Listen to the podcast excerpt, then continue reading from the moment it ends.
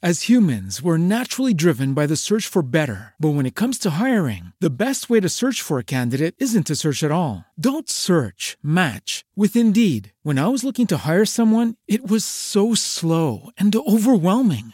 I wish I had used Indeed. If you need to hire, you need Indeed. Indeed is your matching and hiring platform with over 350 million global monthly visitors, according to Indeed data, and a matching engine that helps you find quality candidates fast. Ditch the busy work. Use Indeed for scheduling, screening, and messaging so you can connect with candidates faster. And Indeed doesn't just help you hire faster. 93% of employers agree Indeed delivers the highest quality matches compared to other job sites, according to a recent Indeed survey. And listeners of this show will get a $75 sponsored job credit to get your jobs more visibility at Indeed.com slash podcast. That's Indeed.com slash podcast. Terms and conditions apply. So we've got an exclusive true crime interview today with a member of a legendary family out of London. And if you've not heard of Roy Shaw and Gary Shaw, we're talking up there with the Krays. So don't need to say much more than that than just to thank Gary for coming all this way today and coming on. Yeah, it's no problem. Yeah. Do you want to tell the viewers, we've got a lot of viewers in America as well, just what it was like growing up for you in the family? Well, uh, growing up, we say he got put away. Uh, he got he got 15 years for armed robbery uh, in '63, and he got put away. I think it was about two or three days after I was born. Uh, so I never really grew up, never really grew up with him. But uh, all, all I was told was he worked for the Queen.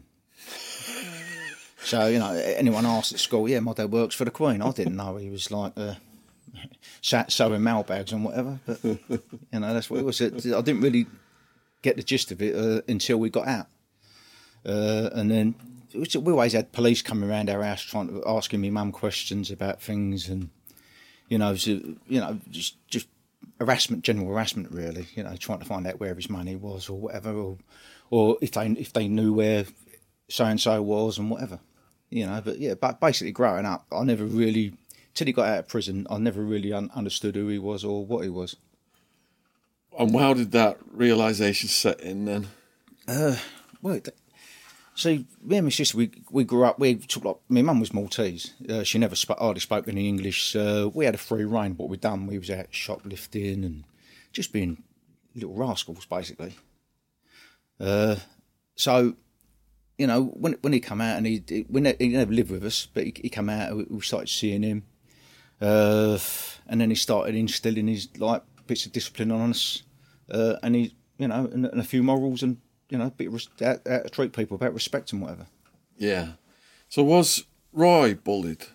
Uh, well, apparently he was bullied. He was bullied at school because uh, he, like me, I was tiny when I was when I was uh, young. I'm not tall now, but uh, so he was he was the same sort of stamp as me, very small. Uh, never, never really grew until he was about 18, 19, and the same as what I, same as what I was. Uh, so yeah, he, he was bullied, uh, but he, he, he could whack, he could punch. So how did he become such a good fighter? Oh, well, I don't know. You, it's it's not because it's a natural thing, isn't it? Yeah. It's uh, you can you can be taught to box or whatever, but to to be actual fight is a different thing altogether, isn't it? Yeah, absolutely. If you've got that inherent skill, there's a few people that Jamie's been. Um, was it Sykes? Mm. He's he was from that era, wasn't he as well? Yeah. There was a few others. Don McLean. He was wasn't he, wasn't he a singer? Or Lenny McLean. Lenny McLean, yeah. well, uh, uh, uh, it was on Crackerjack, wasn't he? Don McLean, Is that Yeah, Crackerjack, remember that? yeah. I've heard that word in ages. Yeah, showing our age now, aren't we? Bloody hell. Half of them are in prison now, aren't they? They're from the programmes we used to watch. Yeah. Rolf Harris. Rolf, yeah, well. Jimmy, oh, he's dead, isn't he? Fucking hell, yeah. All right, so I've been watching all these videos then about Roy on YouTube and just are you all right to run, especially the American viewers, through the Malta story? Because I found that just absolutely fascinating. Why why he was there and what happened? Yeah, yeah. Well, he was uh, he was out he was out drinking with my mother, and uh, the Maltese people are very religious, strict Catholics. Uh, and there's a few things you, you you can say and you can't say in Malta, and you can't disrespect like the, the Madonna or Jesus or anything like that. So he was in a bar and uh, he's got a drink and he's he's gone. He's got this drink and he's threw it over the like the Virgin Mary, and he's and he's the actual words which says "Hut al Madonna," and so now that's it. They've all turned on him. So uh, he's had to get out, and they was they was cowered up, and there was there was all people kind of fighting with him, and he was fighting here, left, right, and centre. Uh, the, the, the police come and uh, they split him off. They, then he went back in the bar, and there was uh, the like the big old man of Malta. He was in there. Uh, so like he, he, he thought well, it's going to come on top here. So uh, what he done, he, he sent me mum home, and uh, he, he, he to keep face, he stayed in the bar. Uh, so he, the, the this Filippo kept buying him drinks. So he, he'll drink two, then he'll go in the toilet and make himself sick because he thought that you know as soon as they're going to get him drunk, they're going to beat him up. And this went on all night, and then but they get, they become good friends after that. You know, so you know. I think. Well, uh, he he died a few years ago, but uh, his, his sons are now still in Malta now. So, Yeah. Have you got any st- other stories of things that happen like that? uh, well, there's a few tales, but I can't really tell them. But Really? yeah, Yeah. yeah. Yeah, don't incriminate. That's the No, worst you do. well, no, no. Even though he's dead, some people are still alive. So, no, I've got I've got stories about him, whereas uh, like things he used to get up to, and that. Yeah. Yeah. But, uh, he was uh, he was very well endowed, and uh, we it was one it was one bank holiday Monday, and we was at uh, the Epping Forest Country Club, and he's come out of the changing rooms, and uh, it was me and my sister and my wife. We was all there, and he's come out of the change rooms, and he's got this pair of cycling shorts on. You know the really tight lycra ones. Yeah, And he's like, it's hanging down his leg, looking like Linford Christie. and no, well, no, Link, Limpid Chris would be jealous. You know? honestly, honestly I'll, I'll take after my mother. yeah, But as, as, as I say, he's come out and oh God, no, no, like and, and I was like fluorescent, like like yellowy sort of. No. My sister gone, Dad, you can't come out with him. He said, "What? What's wrong with him?" Because he was he was a fit man. He was, Yeah. like uh, I'm going back. It's got to be like 25, well, 30 years, and he was like uh, he was like fit, very fit, well built, you know. And if if it wasn't for the fact that he had this huge man member, like it would have, you know, it wouldn't have been too bad. It would have, it would have carried it off. But it was just that was like embarrassing. It was like, that that was one. Of, but you know, he went home, he got changed. You know, got another pair of shorts, and that was that. But probably hard to have a conversation because you, know, kept, you, you just keep on looking at that, wouldn't you? It's, it's one of them things that sticks in your head, in it. You know what I mean? well, yeah, well, I say he's he's he's going to urinals with him, and uh, it'd be people standing there, and what it'd do, it it'd slap the side of the urinal, you know, and, and then and then, and then he'll, he'll just pull around and just go like that, like, and and people, Doing windmills. yeah, yeah. Yeah, so Jamie sent in some questions to ask you. He said that Roy's dad died when he was only 10. He flung himself on top of the coffin as it was going down. And um, how huge an issue in his life was this for him to deal with? Well, I don't know because I never spoke to my dad about that. It was something, Yeah. something he never never really spoke to me about, so I can't really comment on that. Okay. So Roy began boxing just after his dad died and went on to do great things. Um, you've already said that he was a natural fighter. He left school, realised he wasn't going to get a nine to five job, so he began his blags, which included armed robberies. Was that when he turned into a professional criminal?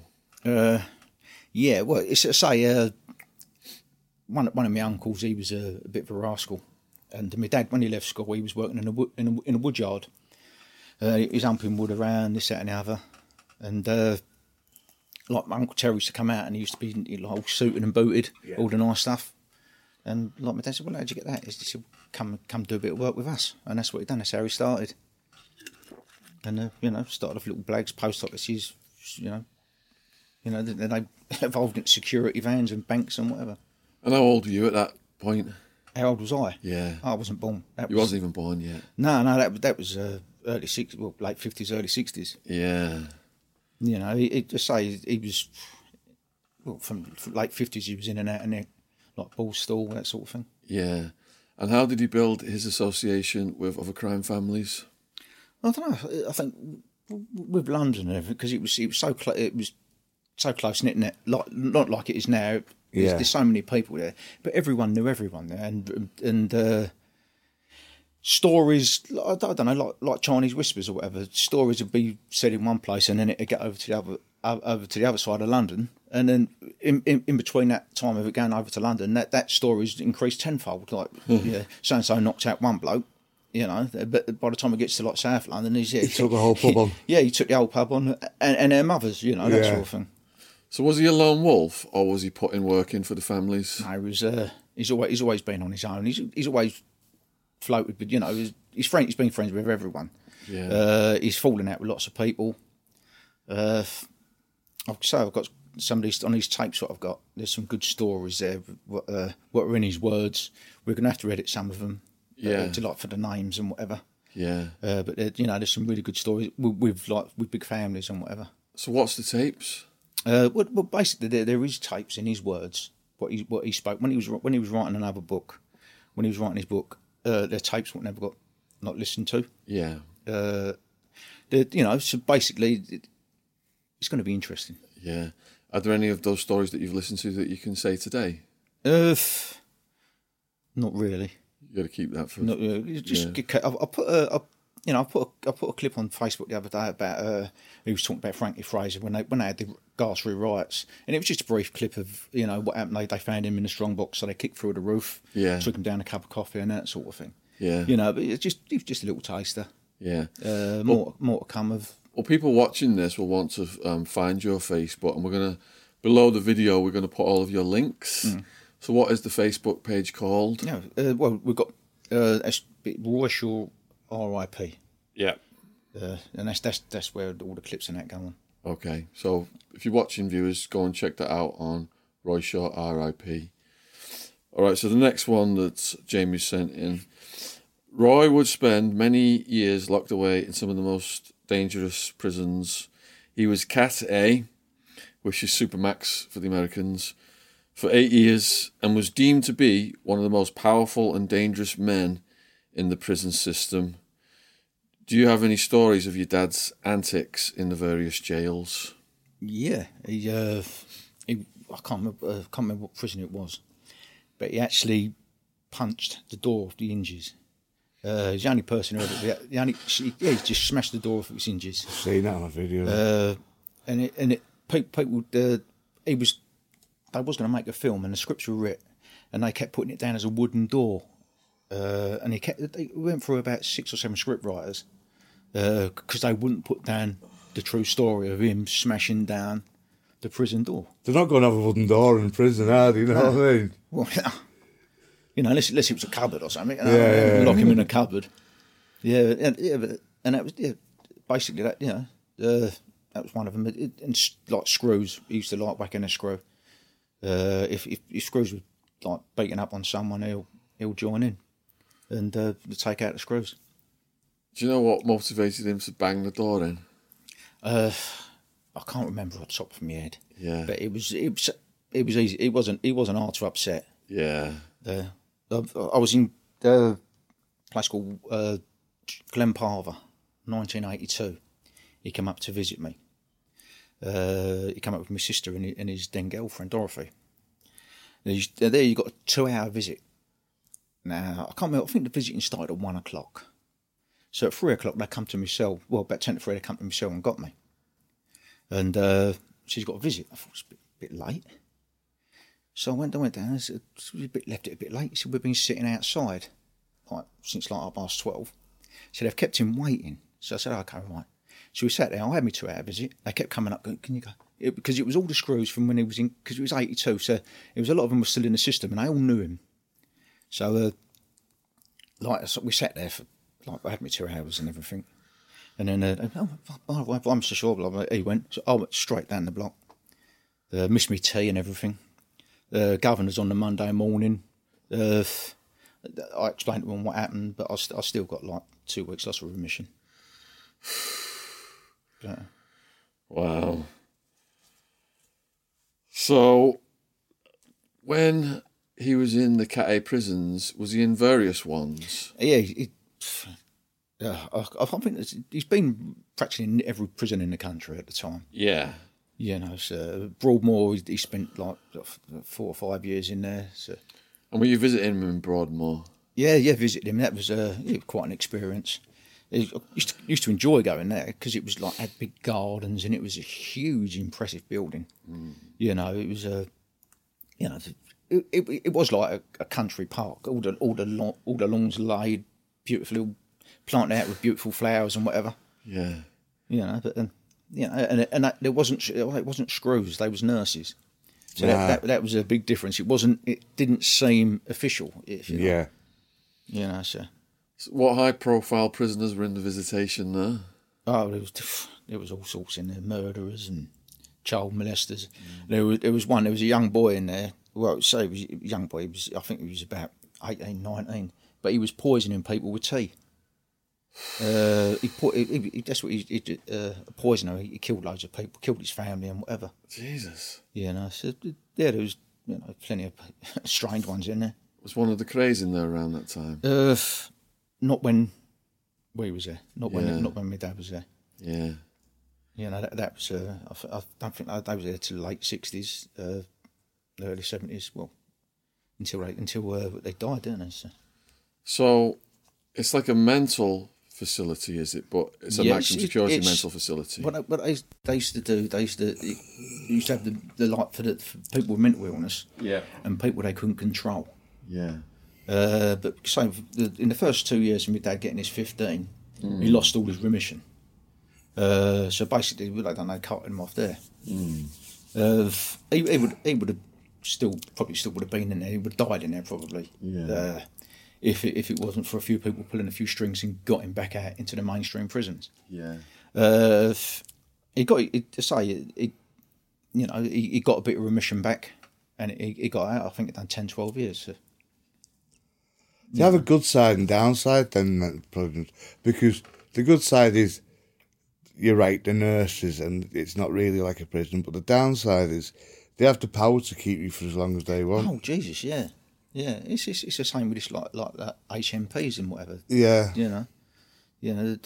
Well, what's it? What's the new, what's the new one they call it now? The IPP thing. Yeah, the IPP, but uh, Yeah. yeah, but, but you can't get out. You know, it's just it's terrible. It's mad, isn't it? No, it's, it's, it's a, a very close friend of mine, her son. The Lead interview you're standing on the cable like a thug. I do apologise about this. Please keep this in for the viewers' amusement. Um, just You're out there now on Front Street, Dave. Chesting, five, four, three, two, one, bollocks. Sorry about that. Okay, so you were just describing then. yeah, no, as, as I say, a very good friend of mine, her son, he's uh, he, he's got an IPP. Uh, he's he's been in. Uh, he's only he went in as a young fella. He had a silly fight. Uh, no one was seriously hurt, obviously, but they they they IP. I think it was the, the like three and out. So they they they banged, they banged him away, and he's, he's he's got no chance of parole at the minute or nothing. It's terrible, I think. It's wrong, I think. It's Gives them, torture. nothing, gives him nothing to look forward to, does it? Well, well, not when you've got the likes of these people. They go out, they they molest kids, and then they're out in like two, three years. You know. On this channel, we're calling for an end to the war on drugs and a beginning to the war on paedophiles. Yeah. Instead of the cops putting all these resources into just shaking kids down for weed and telling us they can't go after the political paedophiles, they haven't got the resources. I say death to all paedophiles. It's all upside down, Yeah, isn't it? Yeah. Completely You're right. upside down.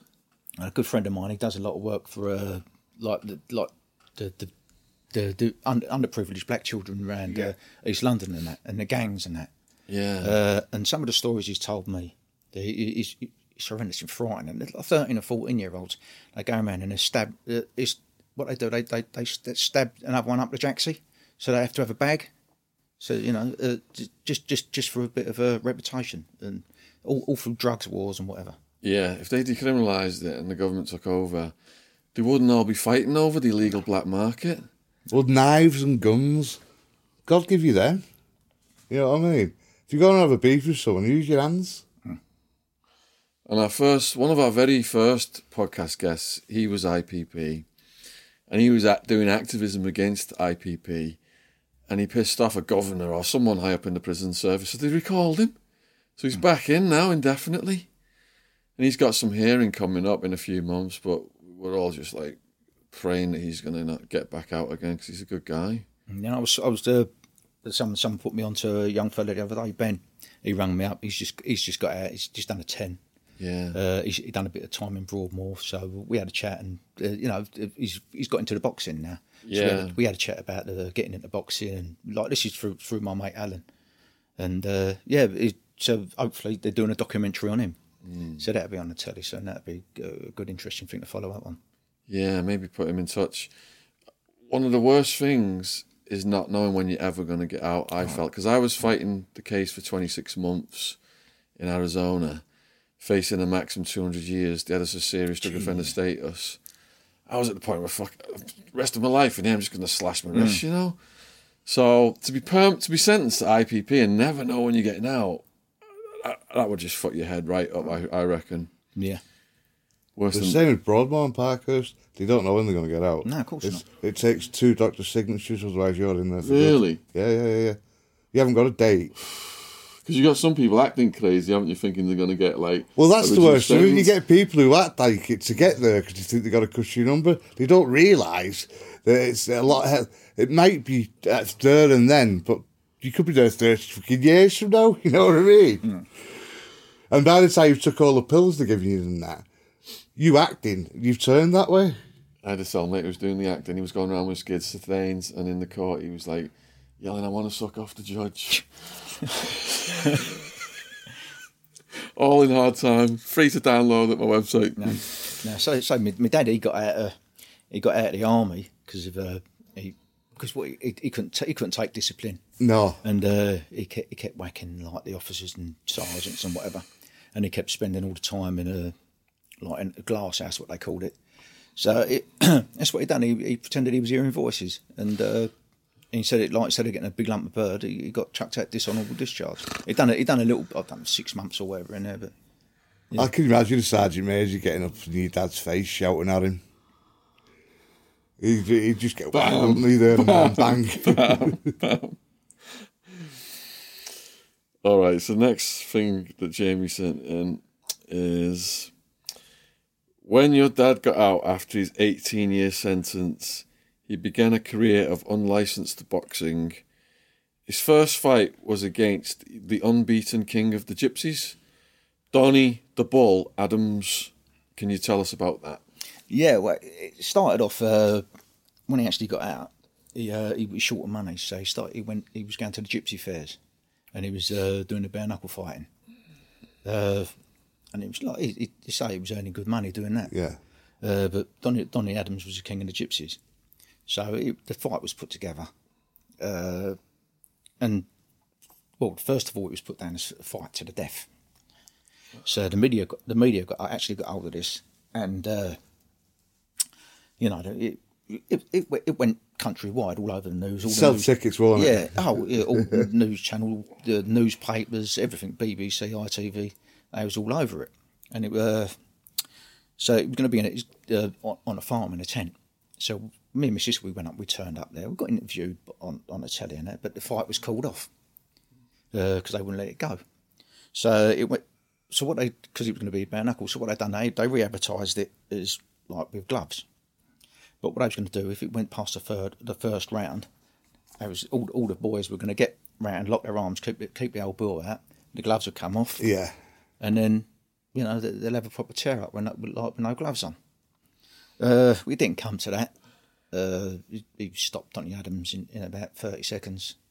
Yeah, he, he was that frustrated. He kept he, he, he, him, he hit him two or three times. He went over, and he was that frustrated. He kept picking him up to come and come and get up, come and get up, and, and, and hit him again. So it was it, it was, you know, it was quite an experience. You know, Did you, as, as like seeing your dad, did he have a fiery temper? Not towards you, but did, in the house, was he like a different person? No, he, he, he had a fiery temperature. Uh, I, I remember one time, uh, you know, he, he, was, him and my mum was around, so I can't like, like, like stop because your mum is protective. So, Yeah, yeah, yeah. What are you doing? Like, um, he said, well, what are you going to do? I said, well, I, was- oh, I think I was about 12, 13. I said, oh, oh. what are you going to do? I said, I'll let you with that rolling pin. So he's picked the rolling pin and he started smashing himself around the head with it. Fucking hell. Uh, he you're going to hit me harder than that. I locked myself in my bedroom. That's, Oh, yeah, yeah, all right. yeah, night, night. Love you, Dad. The fights he had then were a lot of the people, his opponents, hospitalised afterwards. No, it's, it's, it's you know it's like any boxing fight. You know, it's, it, it, if it's well managed and you've got medical staff there, what I suppose it was. You know, I remember, St John's ambulance being there. Yeah. Uh, no, it's like 'cause they had gloves on. You know, it's just the same as any any amateur boxing fight or professional boxing fight. yeah. You know, people that, that you know, it's not the first time they've put the gloves on, so you know they're all they're all experts in, in what they was doing. yeah. Yeah. Perhaps it was Sykes then who, um, I think some American came over and he ended up in hospital for about a month after that fight. All right, then. So we know Ron Roy and Lenny McLean weren't on each other's Christmas card lists, but they did have three infamous battles. What was the beef between them about? Did both of them make each other's names? Well, well, so uh, making each other's names. Uh, my dad was already like well known. Uh, he'd already he said before the before the Lenny fights, he'd had he'd had several fights were all, you know, be, been like monitored by the media and everything else. You know, it was well, it, was all well covered. Uh, the the first fight, it, it, it was just another opponent for my dad, and my dad beat him. Uh, second fight, uh, my dad said he took some ginseng or whatever, but I, you know, you can't you can't have an excuse. Lenny Lenny hit him with some great punches and, and stopped him, and it's same same in the third fight. Uh, but you know, third fight, I think I think my dad took about 30, 30 35 punches to the head, you know, before he went down. You know, it, you can't take that away from him. You know, but yeah, uh, there was there was there wasn't. Me, me, I think that was a big thing for my dad. You know, for, for his pride. Uh, you know, lo- actually, for, for actually losing and not being able to like bring it back from that. But you know, like you know, life goes on. I, I think he, he got over it in the end. But People watching this are going to be like, where can we see these fights? well, there's the the first the first one that that's gone missing. That's that's never to be seen again. It's a shame. Uh, yeah, but but the two the two with uh, Lenny beating like with Lenny beating Roy, they're, they're they're easily available on YouTube. We'll put the link to that YouTube stuff in the description box below the video, so if you want to check that out. Roy was a close friend of the Kray twins, Ronnie and Reggie. How did he find them two, and did he have much business dealings with them? Uh, well, the the, path the paths crossed obviously like during the East End, like in the sixties. Uh, but they, they never even they never trod on each other's toes. Uh, there was there was a story what my dad told me about him and a fella called Dickie Sullivan. They had a bit of a shootout with him over one of uh, over one of like the crazy associates, but I think they all kissed kissed and made up after that. Uh, my dad used to send them money while I was in prison and that sort of thing. And they kept in touch. He went to their funerals and whatever. Respect thing in it between all of them around, really. Are you able to describe the circumstances of the shootout? Uh, well, I can, but there's something in a book. but it, it's yeah, but it's, it's ba- basically uh, one one of uh, the crazy henchmen uh, pulled a gun out on on my dad uh, and, and slapped him with it. Uh, slapped him with a slapped him with a gun. So then it, it it all kicked off from there. Yeah. And if people want to find the book, what's it called? Uh, well, we, we haven't written it yet. Oh, you haven't written it yet? Jamie's writing it for you. Yeah, yeah, we're Gotcha, we're- gotcha. Yeah, we're, yeah we're, that's, that's, that'll be out in the new year. All right, so we can uh, add that back into this when it's published. Yeah. Yeah, yeah, no problem. When Roy retired from his fighting, he then became a legitimate businessman, which saw him become a multimillionaire. How did he learn to be so shrewd buying and selling property? Well, he, he, didn't. He had, he had some good people around him uh, who, point, who pointed him in the right direction. And, you know, that's how, that's how he, you know, he, he, he, he, was a clever man. Uh, but it worked both ways. It's people are doing favours and point him in the right way and he'll do them favours. Yeah. You know, that's how it works. House prices were cheap back then. Yeah, but right. I remember he uh, he bought this huge, it's an old people's home now, huge mansion type place in Upminster. I think it had about thirty bedrooms, Bloody hell. and uh, I think he gave about fifty or sixty grand for it because it came up it came up with the right price. Yeah, yeah. uh, but I'm I'm talking this was uh, 1980, 81. You know, uh, uh, but say, but he, and he, he he he sold it for he sold it for a fortune and bought Yeah. more, then bought more properties, built a you know As humans, we're naturally driven by the search for better. But when it comes to hiring, the best way to search for a candidate isn't to search at all. Don't search, match with Indeed. When I was looking to hire someone, it was so slow and overwhelming. I wish I had used Indeed. If you need to hire, you need Indeed. Indeed is your matching and hiring platform with over 350 million global monthly visitors, according to Indeed data, and a matching engine that helps you find quality candidates fast. Ditch the busy work. Use Indeed for scheduling, screening, and messaging so you can connect with candidates faster. And Indeed doesn't just help you hire faster. 93% of employers agree Indeed delivers the highest quality matches compared to other job sites, according to a recent Indeed survey. And listeners of this show will get a $75 sponsored job credit to get your jobs more visibility at Indeed.com slash podcast. That's Indeed.com slash podcast. Terms and conditions apply. Because look at uh, Sykes, how he ended up, and you hear a lot of people they don't know how to invest the money or they get ripped off, don't they? Well, there's there's a, there's a lot there's a lot of uh, like the, the the the clever villains are the ones you don't know. Yeah, Exactly. You Yeah. know, the, Yeah. you know, you get uh, well, you, you know, if if, you, if you're going to talk about stuff, you're going to get caught, aren't you? If you're going to boast about stuff, you get caught. You know, I, I know some what of you know, from me from my dad. I know some old nasty, proper villains. You know, but, but you wouldn't know because Yeah. you know because they, they they keep to themselves to themselves. You know, they- Half the old school ones are in Marbella places, aren't they? Anyway? yeah, yeah. If you look at Roy Shaw, he's exactly what he says on the tin in the small print. A scary looking man with a dark sense of humour. Have you got any more funny stories about him? Uh, you know, he, he used to have his party tricks. He used to eat glasses. He'll, he'll pick up a wine glass, a beer glass, and he'll eat it. You know, you know. I thought yours biting the top off was a good one. He, he, he ate the glass. Oh, he used to eat the glass. Yeah, he, he used to eat it right down to the stem. Yeah, and and you know, and it, he never used to cut his mouth or nothing. Occasionally he'll have a little, you know, but yeah, and, and he used to swallow it and everything. Just swallow it. Yeah, I tried. I tried it once. Just you I tried to emulate him. Tried it once, and I didn't. I didn't like the taste of it. That's for ah. sure. Swallowing my own blood. Swallowed it. Well, I had to go. I swallowed my own blood more than anything. But You ever try that? I hell no. You, you hear people eh, in like in the prisons and that they'll get a bit of glass and they'll, they'll crush it up, and crush it up, and crush it up, and that's how they try and kill people. Yeah. Yeah, in the digestive system. Yeah. Wildman's party tricks was he'd, he'd let people taser him. He used to he used to laugh. I'd just say, anyone just hit me as hard as you want in the face. I wouldn't said that to your dad though. yeah, yeah. Roy was never there. yeah, I was always around women. Yeah, yeah. And one came up to me one day and said, That's nothing. I, I taser my pussy. And she grabbed the taser off him and tasered a clit Oh, right in front of us. Yeah. Jesus.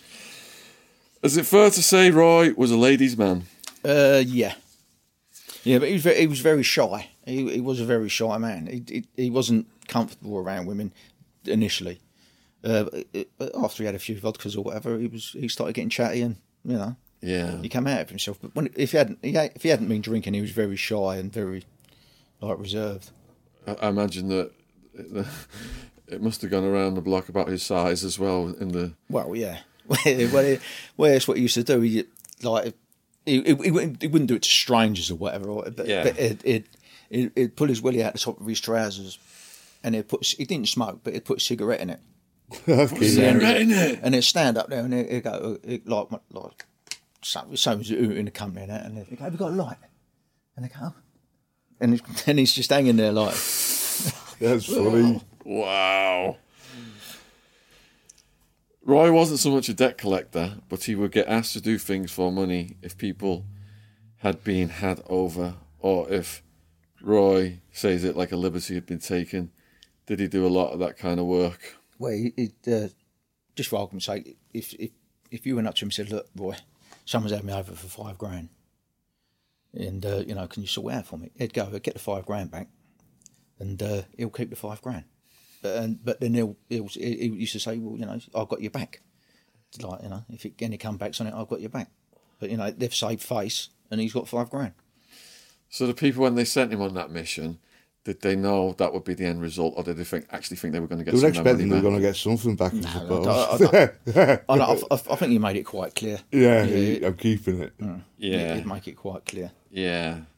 So then, at least they weren't getting punked. Uh, Well, they got saved. They saved the face, and you, your dad got paid for it. That's Yeah, well- that's fair. That And I mean, Dad was, Dad, was very strange with money.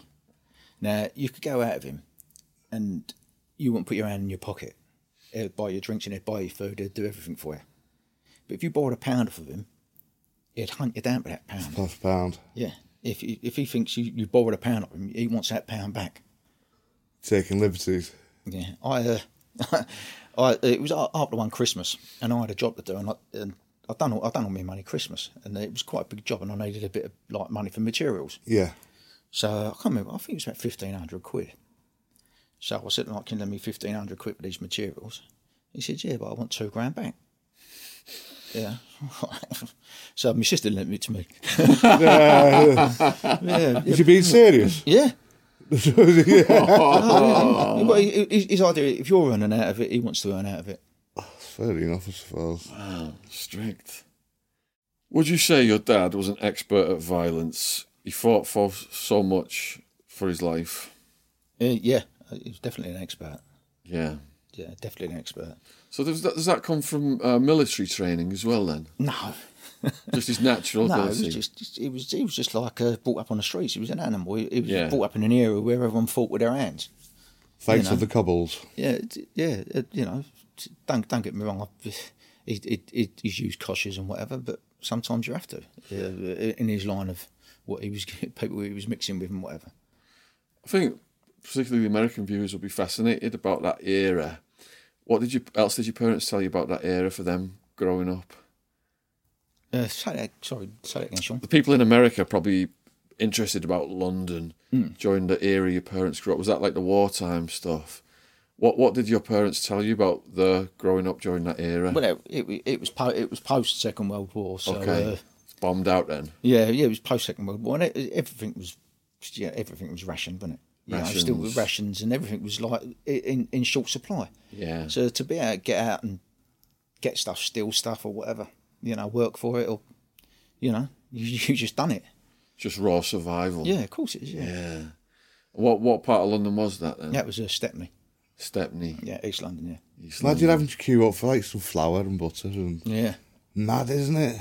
And what did actually do that would make with Well, it? it was it was like that the other week, wasn't it? I really lost Yeah, yeah, it was. Couldn't get flour. We got a little taste of it, didn't we? toilet paper. Toilet Yeah. paper. In America, they ran out of toilet paper and guns. Yeah. yeah, you're right. I did, didn't I? I didn't get all time to do all that toilet paper. I used to get free toilet paper. I'd go to Morrison's and ask them when you go in the toilets, oh, they have the big toilet paper. Yeah. Just rip it off, fucking put it in your bag. the big old roll, I know what I mean. I'm rubbing shoulders with the wrong paper.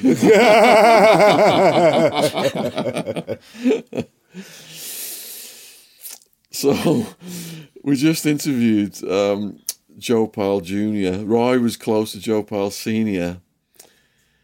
Um, any stories of his association with Joe Pyle Sr. or any other crime figures we've not talked about?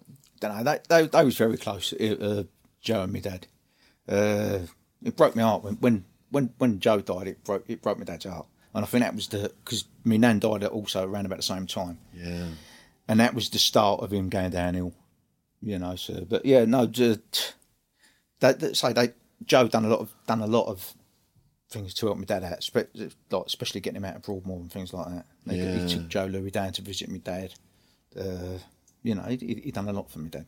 For people who don't know who Joe Pyle Senior is, how did his relationship with Roy come about, and you know what? Who was he? If you want to just explain to the viewers. Well, the, Joe was uh, an old time gangster, basically.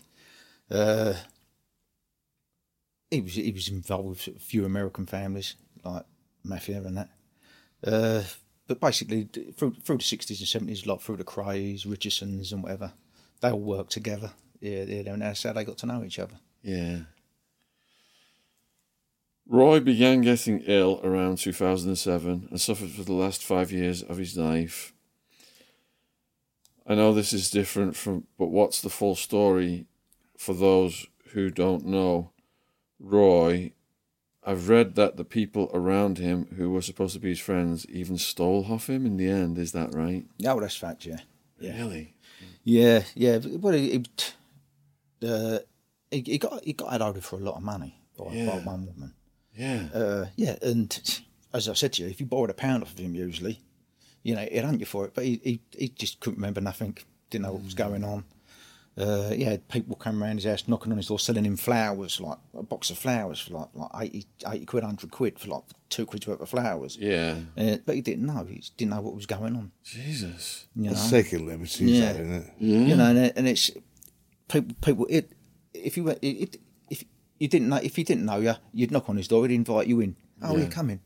You come in, and all these photographs went missing, all sorts of things. Oh, man. Yeah, so you know, I, I was, I was living a, I live in Lincolnshire. Yeah. it's, it's about 130 mile away. So, you know, my sister, my sister took low, she had loads of uh, like pressure on her because she had, she had to do most of it. Well, you know, I got down and done what I could when I could Yeah. you know, but uh, you know what goes around comes around to a lot of these people. Yeah, not there of now. course. so- yeah. It's fucking heartbreaking to hear that. How should Roy be remembered? What kind of legacy did he leave? Well, it's, it's, he he was he was the the pioneer of unlicensed boxing, really, in this in this country from the seventies up till now. It's still going. It's still being talked about. Uh, his his fights are, you know, they're legendary now. So he was the governor. Sorry, He was the governor. he was at the time, yeah. Yeah. Uh, now, now there's a governor title now. I, you know, it's, I, I I don't know who they are or whatever, but uh, it's not the same. No, we had one on not long ago. Some guy called um, Hecky. He said Oh. he's the governor. And we had another Gary Furby on. He said Oh. he's the governor. So how many governors can there be? You know what Hmm. I mean? Yeah, there's some drama over that title, isn't there? All right, so with Jamie Boyle, best-selling author we've had on the podcast a few times, you did a book called Mean Machine. Yeah. So what's that about? Well, basically, that was uh, an insight into his like story, his life story. My dad. Uh, it put a few rec- few thi- put a few things straight. Uh, truths of, of what you know, what what other books have put out, what ain't true. So, you know, so basically that was that was the, the reason why we brought it out. We we brought it out pretty quick, but now we now we've got the time and the inclination to put a book back, put book together properly with So- more information. What untruths were circulating that you corrected? Well, it's it's it's, it's, it's just certain things uh, what what weren't reading right. You know, people can make up their own mind. If, you know, if they read if they read both books. Yeah. You know, so Couldn't you sue them other books for being liable? well, no, because that was it was it was all signed off by my dad. So Ah, right, You right, know. right. you know, it's, it's, it's there's nothing libelous about it. It's just uh, it was uh, exaggerated. Yeah. uh, in some points. Now there was one point where uh, my dad threw someone off a balcony. Now he said second story balcony, but basically what it was, it was a balcony, and I wouldn't want to be thrown off of it. But it, it the, the drop from drop from the top of the balcony to the ground because it was underneath it. It was a built up bank was about five foot. So you know, because I used to jump up, jump off it when I was a kid. Yeah. But you know, he, he- he bashed this fella up and threw him over it. You know, I remember, I remember coming home from school and there was blood everywhere. But So there wasn't like a hundred foot drop around. nah, nah. The new book is going to be called The Lost Tapes. No, I don't know. It's, I'm gonna, I think it's going to be called True Stories. Oh, is it? Yeah. Okay. Is there anything? I know you don't want to reveal too much, but can you just give a little teaser on what people can expect in that? Basically, yeah. There's a bit of insight in, in like for the uh, the Krays gang and that sort of thing. Yeah. Uh, the falling outs and uh, a bit of his uh, army career. Yeah. Uh, uh, being in a, in, in a glass house or strongbox, whatever they called it. Yeah. You know that sort of thing. So you know, it, there's, there's a good few stories on there. when you- it's out, buy the book, and uh, you'll get the whole proper stories. Did he ever tell you what motivated him to join the army? yeah, national service. The latter. So that's questions that Jamie sent in, Gary. So we need to get onto your story now. Yeah, I ain't got one. You ain't got one. All right. So for growing up for you, then, you know, having this huge figure and, and realizing he was in this this life of crime,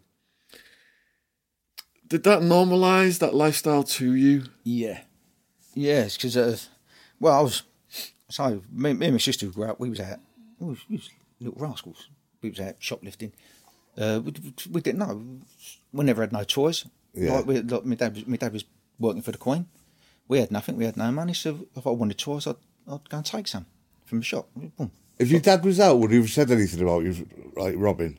Probably, yeah. Oh yeah, yeah. But he, well, so the thing is, I, I, I got nicked for like through like, all all the eighties. I got nicked for fighting all the time, just fighting, fighting, getting Yeah. put in prison for fighting.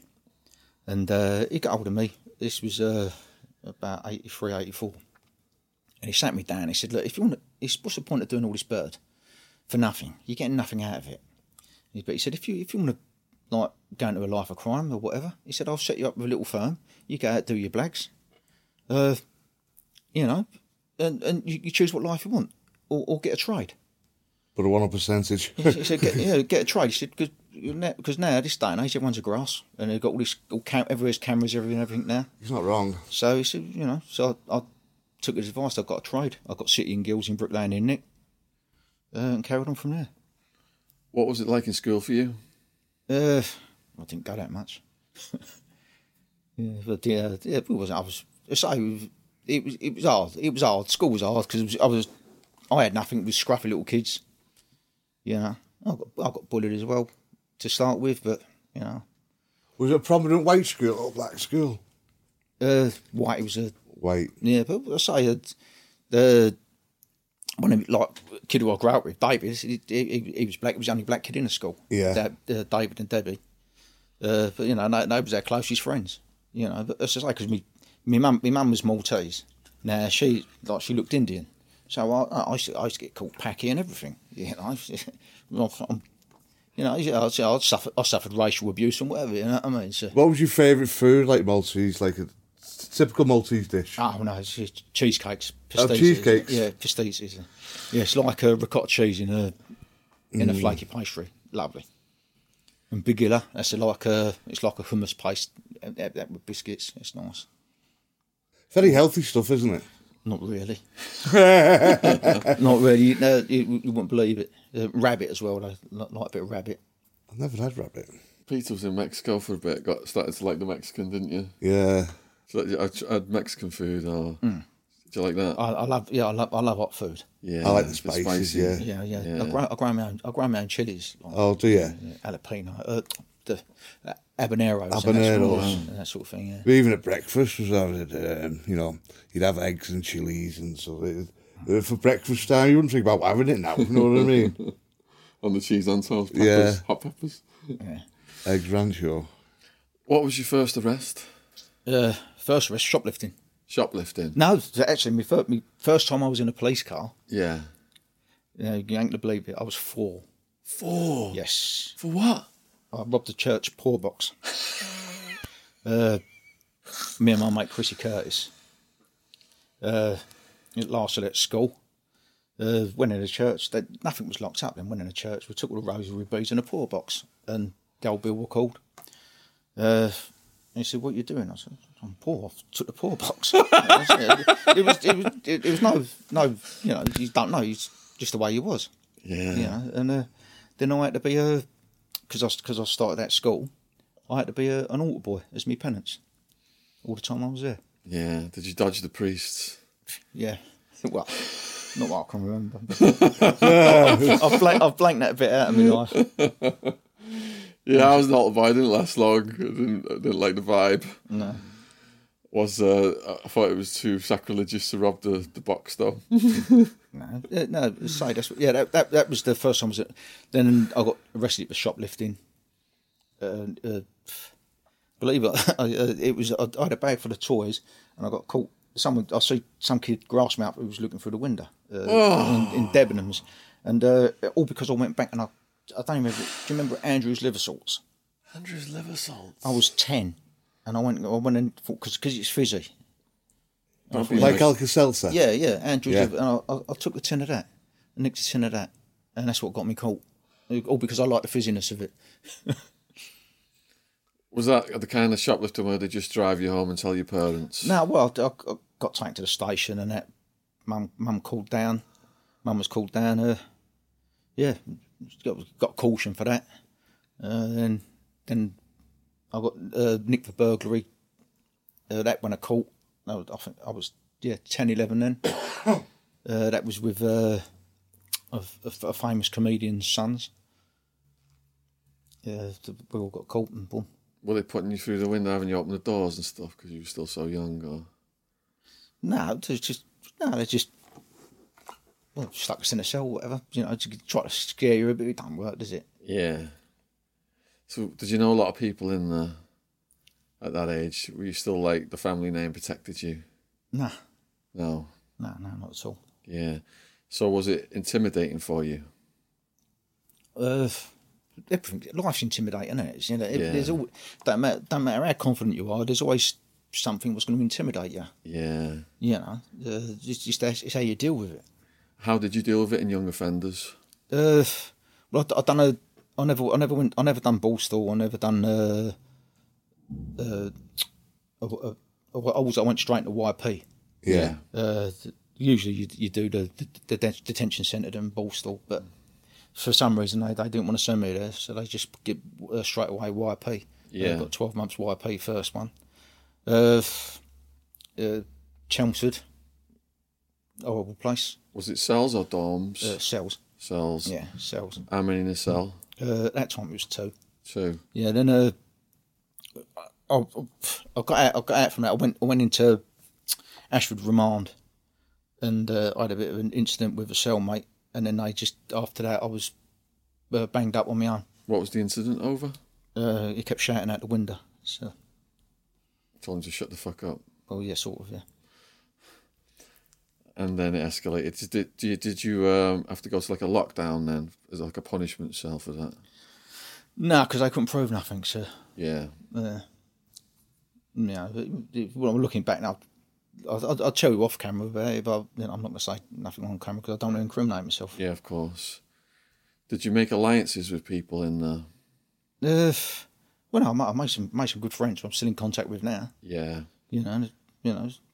As You feel do. bonded for life, don't you, with people when you go in situations like that? Yeah, yeah, yeah. But uh, yeah, but then again, there's, there's some people you, you see in there you never want to see again. Yeah, of course. Yeah, absolutely. Especially You the- say you feel especially the bonded screws. for life, but Mm-hmm. I've met people and like, we'll definitely stay in touch. We'll definitely stay in touch.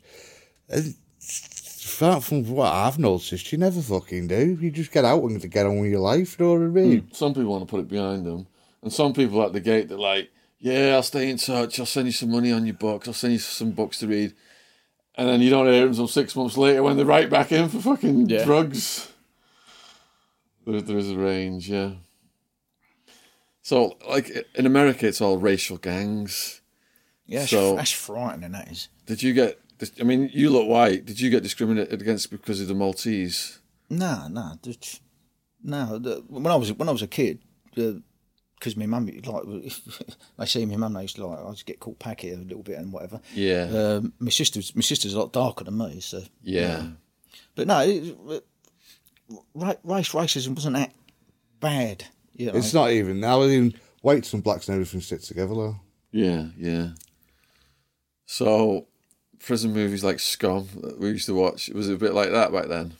Uh, Well, yeah, well, I say about it, but when I, when I when I first it was all slopping out and that, and what, Yeah, it's nasty, isn't it? yeah, you know, having to piss in a pot and whatever, and then if if, if you was banged up with some some you got some dirty pig that I wanted to have it take a crap in that pot, that was it. Then then you end up scrapping with them. Yeah, that's it. Did you miss the slopping out? Were you in when it slopping out? Well, I was there in '92, slopping out. 92. I've already told you about this. It's Jesus. already in the podcast, lah. Yeah, 90, yeah. 92. Yeah.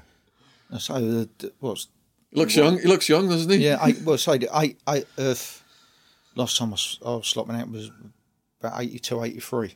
In Walton. soon when I went to Walton on my twenty first birthday, it put us on H wing. It was the introduction wing, and then they put me on a wing, and for three months they had me on that wing, and it was slop out, piss and shit in the bucket, but it was unwritten code. You didn't have a fucking shit. You know what I mean? Uh, shower once a week, and then um, after that, they they got some other wings out, B wing, where it was more of a newer wing, and you'd go there and it was completely different. Because you'd walk in, they'd have like their own shower and the toilet, and it was like an en suite all in one type of thing, you know what I mean? And coming from Slop out it was fucking brilliant. Yeah, yeah, but that's, that's right. So I went to uh, well, I went from where was it? From Chelmsford, which was slopping out, Yeah. to stayed up in Scrubs for a few days, slopping out, and then Glen Parva, and single cell, single cell, toilet and sink in your cell, lovely. Uh, and it was it, it was one of the first prisons in the country to uh, like to have it. Like it was nice. You can't get better than your own cell, can you? Nah, no, no. And then uh, so then no, then yeah, then eighty four, eighty five Rochester. You're still slopping out in Rochester. Uh, and then off to Warren Hill, toilet and sink in your cell, single cells, nice. You find some of the like the cat B's and cat A's that's like the old school ones, like Walton, Bellini at the time. They're all slop. They were all slop outs, and then they, they, they changed. I did Acklington, Morpeth, and literally, you might as well had your own key there. They left the key in the fucking door. Lovely, nice greenery, nice grass, nice everything. Billets, it was nice. And then I went to uh, Holme House finished off at Holme House, Stockton on Tees. But um, yeah, it was. I thought it it had been. I thought it was hard at the time, but um, when it got me eight years in America and I did seven and a half out of eight, I thought, fucking hell. Come back, Walton. no, but I say I like most I got was eighteen months. yeah, You know, and uh, because of remand time, I only done eight months out of that. yeah, you did. because yeah. I was uh, I was on bail for one. I was on one, uh, and all the, all the all the can't remember how it worked, but all the all the bail and everything, and all the time I spent on remand for, for the other offence, come off of that offence. And it, Yeah. like I, uh, I was I was I got my uh my earlier state release in Rochester, uh, and it was like a year down the line or whatever. And then when I got when I got into Warren Hill, I kept my mouth. I can't believe it. I think it was like, like uh, I, I was going to do like like seven eight months out of it. You know, it's like four four months off of it. So I kept my mouth shut, thinking they're going to find out. They're going to find out, but they, they opened the gate and let me out. if you sit on remand for six months, you'd end up. You've actually done a twelve month sentence, haven't you? Well, yeah, but so it, it worked. I didn't realise at the time that it worked on both, like because I was on bail for one, uh, on bail for one, and but put in remand for both offences. Because I breached me bail, I didn't realise that I come off of that sentence. If you understand. Ah, right. I just thought it was bail for one sentence, remand for one sentence, and it just a one. Ah, been all right then, wouldn't it? You know what I mean? Two for one there, then, isn't it? yeah, well, yeah. So when you finished that first sentence, what was life like for you after that? Yeah, well, finished. Well, I, I, I was out about a month. Then I, I got out for Christmas, I think it was, and straight back in again, straight after Christmas, and the same again the year after. So Just in and out, in and out. yeah, and uh, yeah, but then you realise, you, you know, this, it don't matter how, how young and stupid you are. You, you know, no nobody can be that stupid that you're going to keep keep doing it. You know, if you if you want to, you know, lucky enough, my, my dad, my dad and my mum, like you know, had, had words with me, and you know, so you know, I had some good people around me. You know, What advice did your dad give you? As I said to he said like get a trade, Get Go trained. work. Yeah. Good advice. Yeah. So, what was the year you went in, and what was the final year you came out? I I done not not in eighty two. I've done a sentence in 82, 83 and eighty four. Eighty four. Got out in eighty five. So, did the prisons you described how you went down to um, a single cell by the end, and um, in your head, were you thinking, right, this isn't the lifestyle for me? Well, as soon as, soon as you go in there, you you, you realise it ain't a lifestyle for you. But uh, Yeah. you know, you, you, you shut off and then you just get on with. You, forget about everything else. You forget about the outside. Yeah. Uh, you know, I'm I'm I'm not I'm not a criminal. You know, I, I don't like prison. I don't glamorise but prisons. You know, is is I don't know what it's like now, but you know, I, I went to visit I went to visit my nephew. Uh, he was on remand, and uh, I said about like sticking up shirt in bail. He said, "I don't want to come out. I don't want bail because I lose me I lose me uh, PlayStation privileges or whatever." You know, They got it like a hotel now. It's like, and in there, they, you know, they could be fucking not getting much food on the streets, but now they're, they're, they're guaranteed three hots and a cot, and they've got the PlayStation. You know, just Yeah, but it's, I, I, I see where he's coming from because he was he, he would have been out like for two, three, four weeks, and then he's got to go back in again. You know, Yeah. I, I understand. I understand that part of it, you know, but now they've got tellies and when I was, it you never had a phone. You never had a phone, uh, like on a landing or whatever, like they got now. You know, you had, you had none of that. So, you know, the only the only way you kept in contact with your family was you got one letter a week, and then then you had to buy the rest. You know, you had your half ounce or quarter ounce of tobacco. So, what was life like for you then, into in your twenties? Uh, it was hard. You know, just went to work, bought a house, carried on just like that. Had a family. As humans, we're naturally driven by the search for better. But when it comes to hiring, the best way to search for a candidate isn't to search at all. Don't search, match with Indeed. When I was looking to hire someone, it was so slow and overwhelming.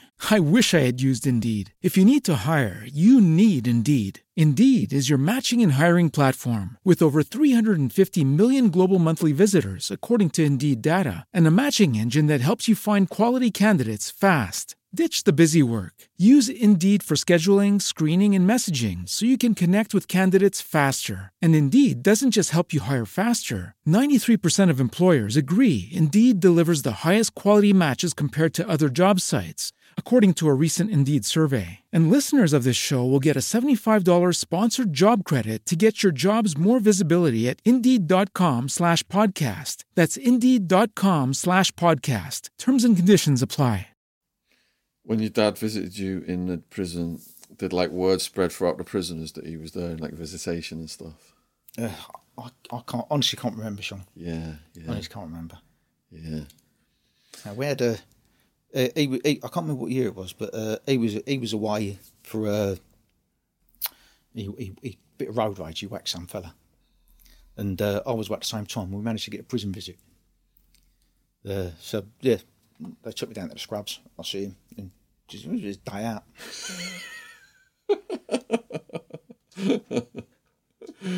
So, um, how is life for you now? I've- it's all right. It's all right. Yeah, I'm oh, enjoying life. That, This coronavirus thing, that's a bit of a bit of an obstacle at the minute, but Yeah. I think it's as good as gone now, mate. well, it's, I don't, I, I don't want to put my comments on it. I'll, I'll, I'll come through as some kind of nut nut. Oh, I've heard, it's like going, I've heard it's a government conspiracy right down to everything. It's like, you know, but I, I, I, I think there's, there, there is lack of face now for the, for the government because we've got through the worst of it. We got through everything, and now they want you to wear a mask after everything else. they is- don't know what the fuck they're on about. They- Nah. At first, said you don't need a mask. The mask's no good anyway. It won't do nothing at all. And then it was like two meters, and now it's one meter. Put put your mask on. And it's like, I mean, fucking hell. You see the like people at the nightclubs, these younger hmm. people now. There ain't no social distancing and fuck all. You know what I mean? was it you can you can only have six six people in your house now, right? But you can you get you, you can have six people in your house, but then you can go down a pub have, have a beer with another five people. Yeah. Then then down the down the nightclub with another six people or five people and have a beer with them. So you know you've been in contact with like eight, a lot like 15, 18 people. You know. The world's gone mad. How did you hook up with Jamie Boyle Uh, through Facebook, basically. through Facebook? Yeah, uh, Ja- Jamie's a nice fella. I've got a lot of time for Jamie. Yeah. Uh, he's taken a lot of stick from a lot of jealous people, basically. But yeah, Yeah, everyone gets under that troll attack bullshit. Mm. but, Yeah, but he says he's, he's got thick skin. So good. A lot of good lads down there. There's, I like Steve Wraith too. Yeah, yeah, we're, we're working with both Jamie and Yeah. Steve Wraith on various projects, and they've both been on the podcast. yeah, yeah, yeah, I've met Steve a few times. Yeah. So, is there anything you'd like to say to the people watching this? We've got like a lot of young viewers who, um, you know, they're tempted into crime and stuff like that. We like to have have a social message to people watching this, not to go down these roads. Yeah, no, yeah, it, it crime's a mug's game, isn't it? Yeah, you know, yeah. you can't you can't get away with nothing now. If- You know, uh, unless unless you're clever with a computer, and I don't, I don't recommend that either. But Yeah, yeah, I think it. I mean, I was going to say, yeah.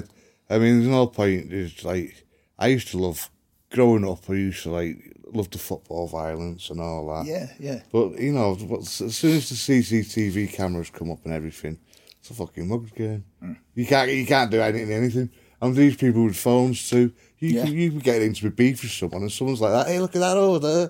Fucking hell, they just got you nicked. You know what I mean? Big shout out to Brad Cockrell, by the way. yeah. As I say, with cameras and, and whatever, you can't get away with nothing. No, now. you can't get away with nothing now. I think always at the time, I used to think you'd hear people doing white collar crime, and you thought, well, if it was intelligent enough, that's what it would do. No, you, you made a couple of million, Yeah. and you fucking you're getting out to that as well. yeah. I would never do anything like that though. There ain't, there ain't no honour no more, though, is it? There ain't no honour. No, there ain't like no honour, used to be. no. You know, everyone used to have manners and whatever. Uh, but now, if, if someone gets pulled in by the old bill, they're, they're giving names out left, right, and centre. Fucking heroin addicts, they'll You just know, fucking yeah. sing for three, and you get the, their sentence knocked off. Again, a lot of it's to do with the war on drugs, isn't it? They just want to. It's like a fucking pyramid scheme for the police. Going to get this guy, get this guy, this guy, this guy, this guy. We had a we had a, a, copper on the other day, and he, he was actually saying it was true. He was saying that you know you'd fucking you tease him with a bag of heroin, you'd get what you want, and uh, back back in the day you'd, you'd let him have a little bit, and then make him fucking withdraw again, and just get a few more. And he said you'd end up getting like six months, twelve months worth of burglaries all there, and then they've admitted to fucking everything. Know what I mean? Are there any stories um, that you think you might have left out of this interview that you want to say, or anything you'd like to say before we finish? He wants to keep it for his book. no, it's- no, well, the biggest story is the day that I got up at half past five and drove down there and I'm shattered. I should have done the afternoon shift because then, then I wouldn't be so tired. what was it like uh, driving? Was it? It's a lot. See a lot of people with the Corvette, or is it? Is there still a lot No, of but- people out? No, but it's, the roads were busy, yeah. Yeah, But mind you, coming into Manchester, it's always busy, isn't it? yeah, Yeah. yeah. You know, coming through like that, that uh, M62. But, you know, I think the best way is the road out of it, isn't it? Back, you know, back to Lincolnshire for me. Yeah, Lincolnshire. Yeah, it, yeah, yeah. Got a nice little farm down there, so Is it quite there? Yeah. it's lovely. Yeah, yeah, yeah, yeah. What are they famous for, Lincolnshire? Sausages, isn't it? Uh, oh, yeah, uh, And cheese, cabbages mainly. cabbage. Yeah, loads of cabbages where I am. Jesus, I don't mind cabbage. Me, cabbage is some sports. and sausage. nice yeah, sausage. you've got Lincolnshire sausages and uh, Yeah. I watch a show called Hairy Bikers, and they go around everywhere. And they were at Lincolnshire not long ago. They do like all the local recipes. They do the. So when you say you got a farm, is it an active farm with cows well, and pigs? And I've got I've got it down, I've got it to grass now. It's only it's only twelve acres. I've got I've got chickens and whatever. Uh, it means grass the green kind. yeah, well, yeah. not the cannabis kind. No. yeah, it's not the cannabis kind. Not, the things the cows yeah, eat. Yeah, it's just yeah. so with uh, with building stables, they're going to do it as a livery yard, that sort of thing. Well, well, Yeah, sure. they make a lot of money out of like the old, um, like the old stables and all, like all the sandstone buildings were paying out. They converted some into like yuppie flats, and they get a fucking hell hell of a lot of fucking money for them. You know what I mean? yeah. So I've been, I've been up there since two thousand and one, uh, and it was the best thing I ever done. Getting away from that rat race uh, down south. You know, and, and I, I hate to say it, but the, the, the actual people are lovely. Like, fir- as soon as you get past Watford, Like the Yeah. attitudes change. People are nice. So you have like a little, little local boozer you go to, and you settled in there. It's funny because uh, when I moved up there, me and my son, we walked uh, walked round the corner to the local pub, and uh, I knew the fella behind the bar. He used to Yeah. have West, he used to have West End Working Man's Club, and there was a few other people that, like who I knew up there, and that's so, you know. Small world, isn't it? In Yeah, way? we yeah you go up there to get out of the way of things, and then yeah. but they- they'd all done the same thing. They'd all gone up there to get out of the way. It's a healthier way of life, isn't it? Yeah, yeah. He, he calls me the robot because I'm always like working at a fast pace. He says I need to go out to Wales and just having like a nice holiday in the in the countryside. Yeah, Other No. places available, lakes. Yeah. No, that's, that's, that's all I do. I, ju- that's, I, ju- I just love going on holiday now. Go Yeah. work, go on holiday. There's something all to work for, isn't it? Yeah. where's your favourite over place, uh, overseas places to go on holiday? Well, I got I got a place in Malta. Well, what I, what I go to quite a bit. Well, I'm supposed to be going. It's supposed to be there two, three times already the last couple of months, but it's been cancelled because of this COVID thing. So yeah, I'm usually out there all summer, but uh, you know, obviously this year's different. how hot does it get in the summer there? Oh God, well, 34, Is 35, 36. Yeah, You know, it's nice, isn't it? yeah, yeah. Long, long as you can keep your beer cold. What's the local beer they have to? Uh, Cisk. Cisk. Cisk. It's uh, eh, that's that's yeah, but you can obviously get English beers in it there. But, Yeah. You know, that's my favourite. Yeah, I always go, whenever I'm going to drink there, I'll. I mean, there's no point whenever you go and say, oh, I'll have a. yeah, Carling. Yeah, I'll have a Carlin or I'll have a. Whatever, an English beer. Stella Artois. I know it's not English, but like, oh, Yeah, but no, I, all the young lads like drinking. yeah, I, I don't, I don't mind a bit of Stella. It's- No. I used to like Newcastle Brown Ale. It's not even that strong, but it seems to get you drunk. No, it's just I, I, I, Guinness. I, I like Guinness, but you can't. Yeah. You, you've got to pay through the nose for Guinness out, out in Malta. But over here, that's all I drink. Guinness, like, you know, lovely. Even some of the Ponzi places down south now they'll put like a fucking shamrock on it, but charge you a tenner for a fucking Yeah. pint. I'd rather have one without the shamrock for a fiver, please. You know what I mean? Mind you, I nearly, I nearly fell out. I went, I went downstairs, got coffee downstairs. A nice girl in there, done me a lovely coffee. But I looked at the menu, ten pound for a full English breakfast. The organic here. Yeah. I, I was saying, he thinks it's cheap. We went in there the other day, and I paid ten pound, uh, uh, two pound for a can of Coca Cola. Organic Coke. I don't give a fuck what it is. Do you know what I mean? Coke. It's a can of fucking Coke, two quid. It'd be five to ten down south. Yeah. I'd go fucking Aldi, get a fucking pack of twenty four. Your Yeah. beer in Arizona wasn't that the snake? Uh, King Cobra, King Cobra in Old English in Arizona, yeah. It was almost fifty degrees, but you kept managed to keep that cool, didn't you? Oh yeah, you had to, didn't you? and then when I lived in Mexico, it was Dos Equis. How long? How long was you out there for? I was in, Not not including prison years. oh in, in America. Yeah. Um, how long was I out there for? He was deported three times for being a menace to society, and um, we kept smuggling him back in through like Canada and Mexico, Oh, yeah. sending like Mission Impossible style teams of people around the world to bring him back. Um, over the time, so there was the first visit was so many months that he lasted. That's the one where he ended up just living under a tree with a Rambo knife and a baseball bat with the woman who was ta- who tasered the pussy. All right, they're saying about me. Fucking hell. So he went on the rampage, like going through restaurants and just leaving without paying. So he ended up getting nicked and sent back for that one. And then it was about two two years or so, I think, before he actually came back for the next one, which lasted a little bit longer. And then there was a third one, and then he he went down to Mexico, came back from that. They were all so many months because they were just No, it was longer than months, lah. over time. It was years, but like Fucking exaggerating again. It always makes me out the enemy. I wouldn't be getting deported if it wasn't this arsehole. That's what friends are for. Yeah, I was a stockbroker, settled down, come down, living a lad. normal life. I need a hand. I need. I need you back in the country as soon as possible. You see, that's, Okay. I, I, fi- I find that I find that intriguing. Like you, like I say, you had like, a really good career as a stockbroker. and, Yeah, uh, and, the, and the way you fell into drugs and whatever. yeah, Uh, what, what what I read dealing and whatever. yeah, But then getting prison time. yeah. Now, coming from like obviously because you you've obviously come, grew up, brought up pretty reasonably well, weren't you? Yeah, yeah. You know, and then all of a sudden, just your world's turned upside down. just like that. What would what, what what what is it? The glamour of was it the glamour of like crime and, and that different lifestyle? No fucking emotional maturity whatsoever. Seen the movies, seen the videos. I've come from Widnes, you know, chemical manufacturing Yeah. town where I didn't have any money. In my twenties, all of a sudden, I've got a lot of money. Just goes straight to my head. I start throwing raves now with this money because the rave scene had a big influence on mm. me in this country. That's how it started, throwing raves. In the beginning, it was just like house parties, and I'm just showing off because I've got the most money, giving the drugs away. Then I start to see like the business potential of it, thinking, right, I could go in, I've got to be in the office six in the morning. Don't want to be working all these hours. I could just start making money from the party scene. So greed, emotional immaturity, just wanting to just get high with my mates all the time, not thinking about the harm I'm causing society, hmm.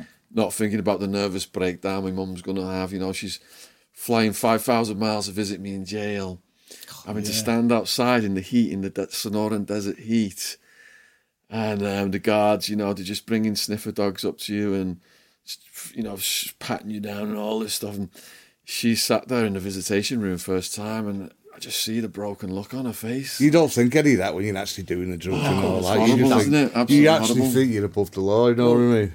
Well, well, well, basically, we're all selfish, aren't we? Yeah. Oh, I remember. I remember my mum coming. We've visit, crying found her like of out. Sammy the Like, Bull. you know, These are all like fucking grade A You know, you- fucking Italian gangsters. You know what I mean? Yeah, As I say, you don't you don't consider like people. No, you don't think- no, you don't, no. You, you're selfish. Did it break your heart when your mum came to visit you? Uh, well, yeah, of course it did. Yeah, Yeah. yeah, and my wife. You know, so. Yeah. Your mum would have been used to it too, I suppose, with, with your dad. I think it's different with your siblings, uh, with your children. Yeah, yeah, You know, yeah. It's, it's it's a different. It's the last place she wanted you to go down that same path, isn't it? Mm, Yeah. Well, yeah. You know, it's a bit.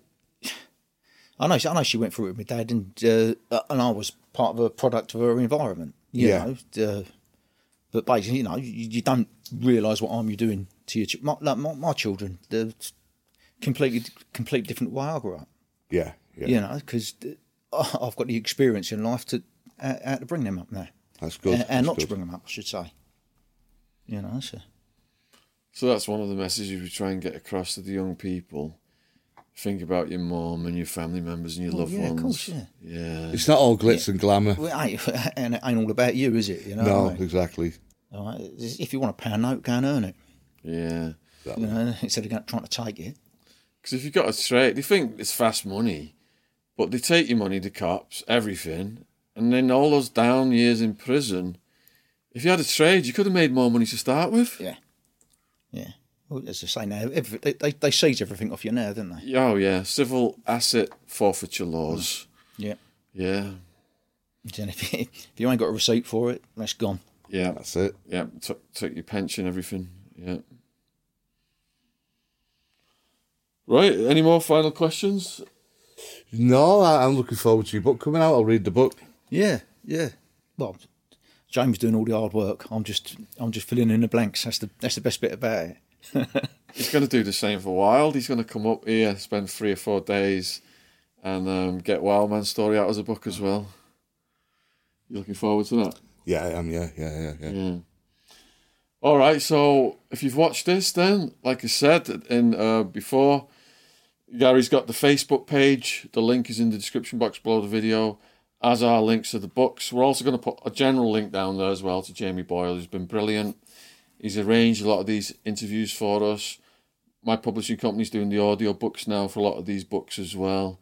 So um, great guy. Um, look forward to you know more of the guests that he's going to be bringing on. If you've enjoyed this, please let us know what you think in the comments.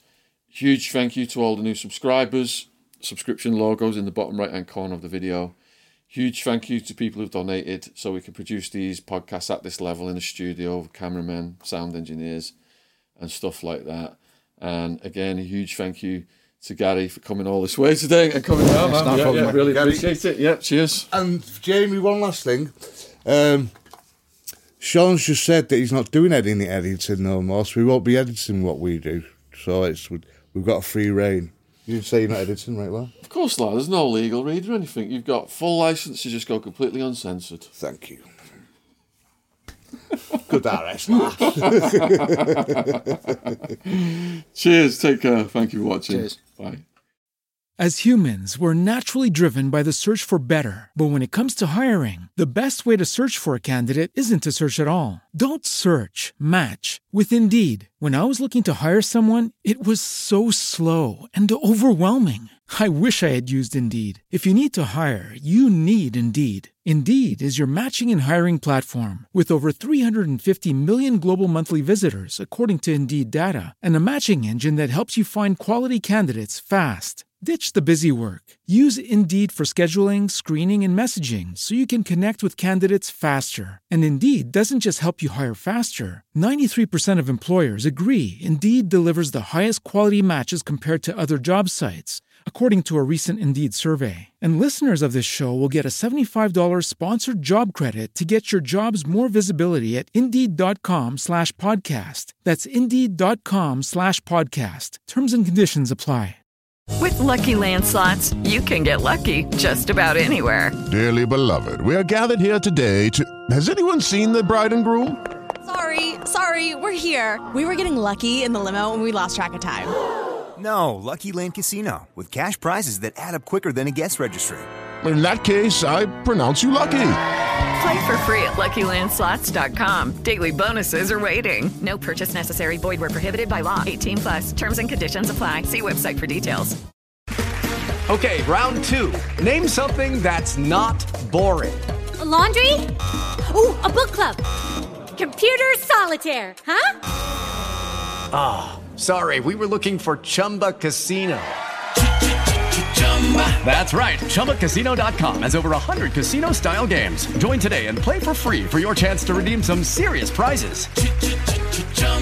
ChumbaCasino.com. No purchase necessary. Full prohibited by law. 18 plus terms and conditions apply. See website for details. It is Ryan here, and I have a question for you. What do you do when you win? Like, are you a fist pumper? A woohooer, a hand clapper, a high fiver. I kind of like the high five, but if you want to hone in on those winning moves, check out Chumba Casino. At ChumbaCasino.com, choose from hundreds of social casino style games for your chance to redeem serious cash prizes. There are new game releases weekly, plus free daily bonuses. So don't wait. Start having the most fun ever at ChumbaCasino.com. No purchase necessary. VGW. Void were prohibited by law. See terms and conditions. 18 plus.